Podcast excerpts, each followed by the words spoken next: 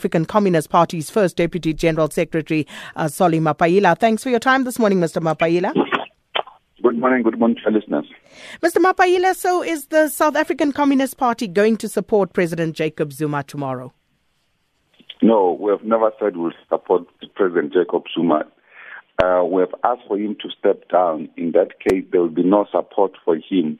However, it's important to make that uh, in Parliament, our representatives are representatives of the ANC. We don't have SACP members of Parliament.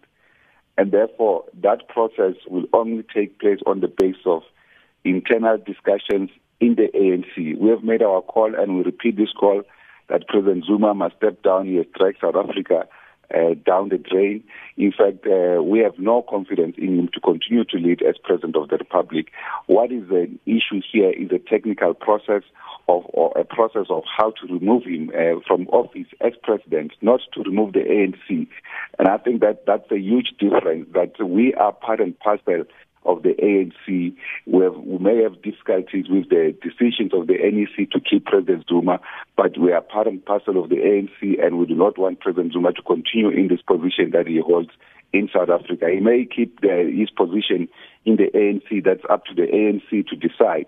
But for the one that uh, leads all of us in South Africa, we think that he has eroded uh, the value system of our, dem- our constitutional democracy and even of those of the ANC.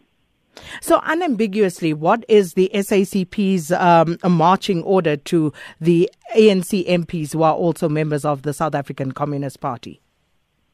The ANC MPs uh, have been put in a conundrum or a dilemma because the issue here was the failure of the ANC NEC to take an appropriate decision to remove President Zuma.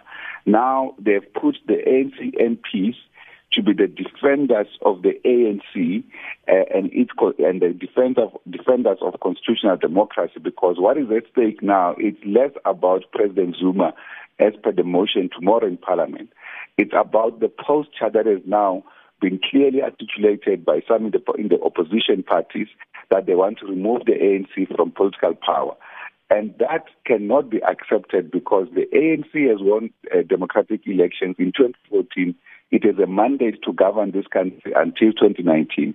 Now, the shenanigans of the opposition party uh, is something that is unacceptable. But at the same time, President Zuma is the one that has opened the door to let the water in inside the movement and to discredit our democratic dispensation. And therefore, that is why we have called for him to step down. It should not even have been left up to the ANC MPs to protect the ANC and to protect the electoral mandate of the people of South Africa. It should have been the ANC NEC that have taken this decision, and unfortunately, it has failed to do so. Mr. Solly Mapaila is the South African Communist Party's first Deputy General Secretary. It's time now for the latest news headlines with Nomsa Mtluli. SAFM, South Africa's news and information leader. Thanks, Sakina. Deputy Minister Manana justifies assaulting two women. If she insults me and call me gay, I slapped her. And it's all systems go for the vote of no confidence marches in Cape Town. Good morning. Higher Education Deputy Minister Mduduzi Manana is under fire for assaulting two women at a Johannesburg nightclub at the weekend. Eyewitnesses say the Deputy Minister was sitting at the same table with the women when they were engaged in an argument. In a phone call with the brother of one of the women, the Deputy Minister admits to beating her up. If the footage comes out after you had lied to me and said you did not touch my sister, that will be another day for you. And it won't be a friendly day. My brother. It will not be a friendly day. If she insults me and call me gay, I slapped her. umshayile ngempama. number one uyishaya kanjani intombazane ngempama when you, it is 16 days of activism and you are a deputy minister of this country that we vote for well, one of our journalists, Lumko Jimlongo, was at the club when the incident happened. From the table not too far away from where we were sitting was the Deputy Minister of Higher Education and Training with a few of his friends. And then all of a sudden there was a bit of an altercation, like verbally. And then the next thing we saw there was like a scuffle I was getting physical. And as the one lady got up and tried to walk towards the entrance, the deputy minister then struck her and she fell and he trampled her with his foot. on the head, on the face. Nobody was doing anything. The bouncers were there.